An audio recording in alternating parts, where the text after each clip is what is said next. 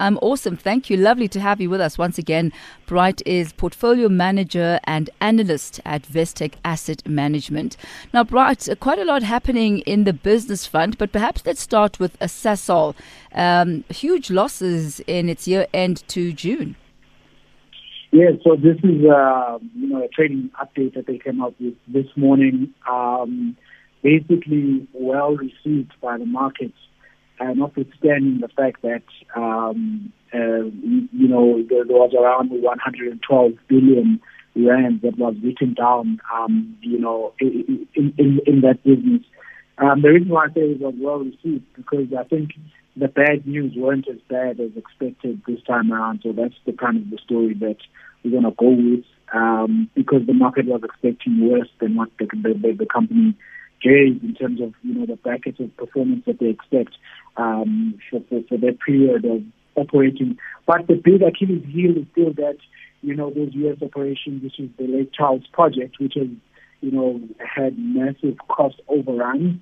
It shows basically, the inability of humans to forecast anything. I mean, we were promised an IRR of double digits from that Lake Charles project. Today, it'll be a blessing if they go even, or even if they're able to sell it, right, at a profit. That will be, something that's almost impossible at this point. But the biggest, like I said, the write-down came from the energy portfolio, around 12.5 billion, the base chemicals, which is sort of 1.3 billion, which includes Lake Charles project, and then the chemicals division at 27.7 billion. But, I find it quite surprising and quite confusing that a company like Sasol would say something like, the national lockdown or COVID-19 has hindered their operation, etc., when the company was already spiraling out of control 2 years prior to where we are today. It's a big monster lumbering with, debt in its balance sheet. The share price has gone from $600 where it is today, around 148 rand. It's not pretty, to say the least. Now, Bright, you did mention that this was well received because worse news were expected. But the fact that these write-downs of 112 billion rand exceeds Sasol's market capitalization, what influence does this have, or what impact does this have? Look, all it means for Sasol's shareholder at this point is that they must be prepared for volatility, they must be prepared of heartbreak, and they must get their pockets ready for a rights issue that could, that is imminent essentially from this business, because the debt, is not going to pay itself down. Interest rates are in the long term or in the medium term are going to start climbing because we're at all-time lows today. And one of the things that the business side is being the problem, energy prices being low, most importantly for something like that, so it's, the price of oil being down, being affected, 18% in terms of the the rand per barrel price of the Brent crude, that they, sell, it doesn't look good for them. So, the fact that they had to sell their crown jewels to pay down that part of the debt is, part of the problem. Whereas, you want to be paying these big debts from, operational cash flow. But again, the operating environment you're currently in doesn't allow for such a thing to be possible, right? So management is pulling, all the strings here, and they're doing what they can with what is essentially a third. All right, Bright, we're going to continue with more of the day's business stories in just a moment. Still coming up, we'll look at the manufacturing numbers as well as the 200 billion rand scheme that has been put in place to help businesses that have been hit by lockdown. That and a whole lot more in just a moment. It is exactly 7:51. Welcome to Metrovem Talk. If you've just joined us, I'm Tamingu Beni, sitting in for Ayabongakawe tonight. It is exactly 7:52. We are in conversation with the portfolio manager and analyst at Vestec Asset Management, Bright Khumalo. Bright, we were talking about Sasol and their performance and the losses that they've suffered year-end June. But before we move on to our other stories, we are expecting Sasol's results on August the 17th. What should we be looking forward to? Look, we're going to see, how much of that gets paid down. I think that's the biggest elephant in the room. Everything else will be a bonus, right? But we just want to see where that number, is sitting. And one other thing is you mentioned earlier on that the losses have been attributed to COVID-19, but also pointed out that even before COVID-19, Sasol had actually been on a bit of a downward trajectory. Looking at the company holistically, what would you say are the factors that have been attributing to this?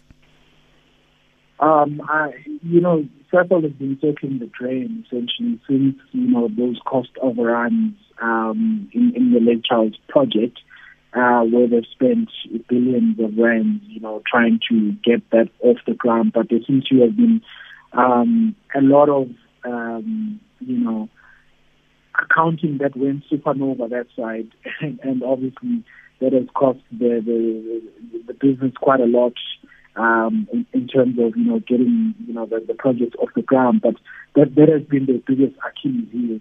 So much so that they've had to sell the account to recently, as we've seen, recently, which is now where the business finds itself. So I think that would be the biggest, what I would attribute where, most of the value is being lost here for Sasol. And moving on now. I mean, the value that's been lost in terms of billions, I mean, we're talking about 112 billion just for this time around. That's, destroying value like an industrial shredder.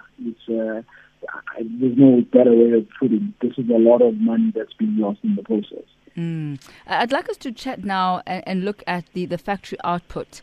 It's fallen once again in June. Your comments on that? Yeah. So the June numbers are looking grim. Like you said, they fell by 16.3%. This, again, they say national lockdown has been a problem, and maybe COVID-19 also added to the woes. But if you remember correctly, manufacturers in South Africa have been complaining quite a lot by, the big electricity problem that we've been having for the past 6 years, maybe even 8 years. The fact that they can't reliably, depend on Eskom to provide the electricity needed, both for manufacturers and miners, has been the biggest, own goal that South Africa has done to itself, because we can't be a competitive country in any industry if we can't promise something as simple as sustainable, reliable, energy, from the energy producer, the biggest energy producer in South Africa. So that's been the biggest own goal there. And again, like you say, it's trickling down to the economy, and it's affecting, the man in the streets, on a granular level. And which sectors and divisions have suffered the most? Sorry, say that again? Which sectors or divisions have suffered the most? Which divisions and sectors? Yes. If I can, say, the first thing that comes to mind is some of the businesses that come to mind. Last week we saw the CEO of, the packaging businesses in South Africa, the bottlers in South Africa. Those are some of the, medium to big manufacturers in South Africa. And obviously we have fast-moving consumer goods businesses like Tiger Brands. You've got Nestle, you've got, all of those businesses that make your, branded products. The factory output is being affected by, this unreliable, electricity generation. And obviously, national lockdown for some of these FMCG businesses has somewhat been a boom, because people are buying in bulk now and staying home for longer, but they can't meet this demand, this big surge in demand for consumer goods in these retail businesses. because, you know, electricity has been so unreliable. Again, where there's an opportunity that could be fulfilled, but it's not. Other businesses that have been, you know, affected quite a lot by the national lockdown, I guess, not necessarily on the manufacturing front, has been those businesses that have planned to invest over 8 billion rand this year, which is, you know, the some of those national bottlers that we have here that used to bottle, for example, for SAB products that, that liquor, for example, is banned. So you can't really provide a service or, good to a business that's practically on shutdown mode and has been on shutdown mode for the past 5 months because people lose jobs when, it spirals out of control again. It becomes a self-fulfilling prophecy on the wrong side of the circle here, the side you don't want to see, because a lot of people lose jobs in the process. And I think our political leaders don't seem to understand just basic, economics, that these small businesses, medium businesses, and these big businesses, employ breadwinners. And these breadwinners, in turn, spend those salaries or those wages back into the economy, and that's how the economy, becomes this machine, that just grinding along. That's how it works. But if you cut one side of the cog, basically the whole machine stops. Now, before we move on to our next business story tonight, like the manufacturing output, it fell by 16.3% in June, right? But the increase was larger than any other month between January of 2015 and December of 2019, but it was still lower than April and May this year. And that's basically when lockdown started at the end of March, April, May. Those were the early first 3 months, pretty much, of lockdown. What does this say? Look, it's probably saying that we are seeing the light at the end of the tunnel, but as soon as, the thing is, the problem is we still haven't fixed the underlying big issues like electricity generation. Reliable electricity generation. So,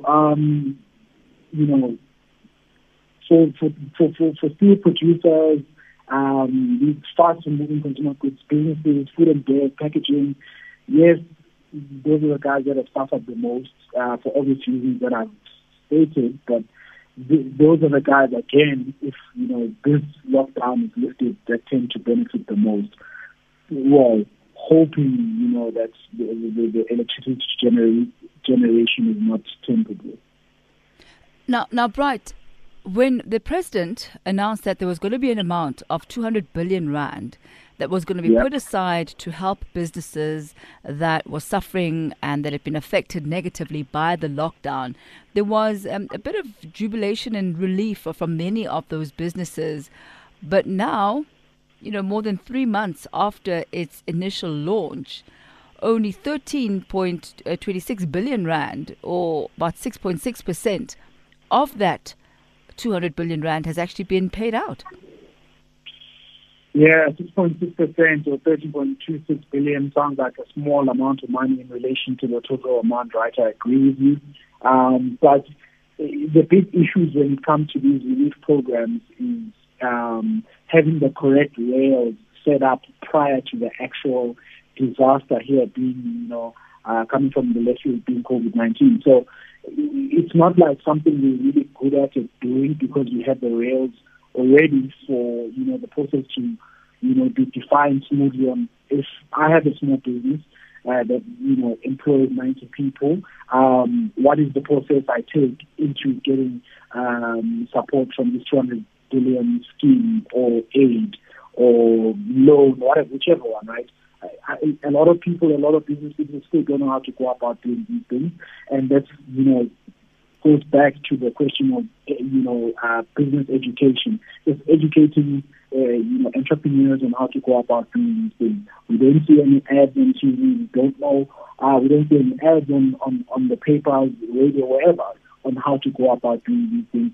Some people don't even know which number to call. So it's there's a lot of teething problems here, but Also, maybe one of the big reasons I should mention, of course, knowing that we are South Africa at the end of the day, people use these schemes and they abuse them, right? And it ends up being super clubby, and the people that don't deserve getting these monies end up getting them as these aids. Because if it's an aid, it's a grant, right? You just get it and you never expected to pay back. So there's a lot that could go wrong in the money, the way the money is being handled, and whether the money is going to the right people that actually need it the most, which is small and medium businesses here. You might find that it's, in the worst case scenario, go to family and friends, which is not what you want to see. You want to see it, go where it's going to alleviate a lot of pain. And again, where industries that are the most affected. We're talking about industries such as, the travel or anything that has to do with travel, leisure, and entertainment, where basically they had to come to a standstill, and they, these people, hire more than 30% of our current workforce here in South Africa. And how then can this be turned around? How can this 200 billion rand loan guarantee scheme actually become accessible to South African businesses? Very simple, through education. It's a bit late now, in the sense that we're right in the middle of the pandemic, and it's never too late to tell someone how to get something. But is it too late, though? Is it not too late, though, to get all the necessary documentation? Because my assumption is that what they need are historical documents, that if you haven't really been diligent in keeping those type of records and those forecasts, that you are not going to be able to participate in those schemes. I see what you mean. So we shouldn't make the red tape be too dense, right? We need some sort of proof, but it shouldn't be too dense to an extent where I see the list of, the FICA-esque documents wanted. They're 1,000,001, because if I'm an entrepreneur, also I'll give up. I'll rather wait and start a new business when things are better, because I can't.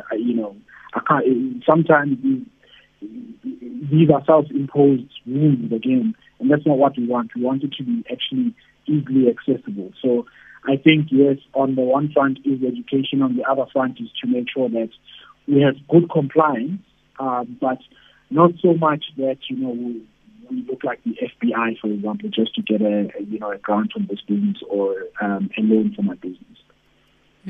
Now, I'd like us for our last story today to look at TikTok. Certainly they came onto the scene and took the world by storm, but they're in a bit of trouble with the French privacy watchdog. Look, Tami, I think the biggest mistake for me was to say that I play TikTok, and obviously posting a couple of videos on Twitter, because I keep getting asked about TikTok the whole time now. So obviously, no, I think that the biggest issue for not just France alone, I think Europe as a whole, it's the issue of the privacy of, is it true that ByteDance is keeping private information about the users of TikTok and sending it to, the emperor down in China? We don't know how true this is, and obviously there are ways to look into it to find out that users' data is protected and is encrypted in apps. I'm not quite sure if they're going to react as irrationally as, the United States President Donald Trump. I don't think this is where it's going, but I think here it's more an issue of compliance, and if you're not compliant, you're going to get a fine and get a time, extension of how long they give you before you need to be compliant, etc., etc. But I don't think they're trying to pull a Trump here and force them to sell a leg of the European or the French business to a local business. I don't think that's how they work. I don't think that's what's happening. And what's happening is just, to be a little bit more strict on the privacy front. Because we've seen a lot of these leaks, the most recent one being, the Twitter leak, where a lot of celebrities, tweeting about, Bitcoin, etc., etc., where they weren't actually the ones doing that, but, it was malware and someone had hacked into the system and tweeted on their behalf. So this is kind of like that, to ensure that the correct controls are in place to ensure that users' privacy or users' data is protected. And how has TikTok reacted to this heat? TikTok right now, I think the person that has their work cut out for is, the CEO of ByteDance and the actual CEO, the new guy at TikTok, who we thought was going to have a good time. They're working very hard for their money right now because all of these files have to be put, all these regulators need to be, assured that TikTok is not, there's no any foul play here by TikTok. There are no ties between TikTok and the East Asian country or the emperor, and that everybody's data is safe. Well, thank you so much. It's going to be hard to sell to anyone, to be quite honest. And why so? It's we know that China basically it's not a democracy, and what the government says goes. So they might say one thing, and if the government does need to look into the business and they want the data, they can easily access it, and we might never even hear about it. So that's the scarier part, even that's the worst part. So that's why it's such a hard story to sell. Mm. Well, we'll leave it at that for tonight, Bright. Thank you so much for our business wrap this evening. Looking forward to chatting to you. Yeah, lovely chatting to you too. Looking forward to that happening the next time I come in and visit Amakehla. Thank you so much, Bright.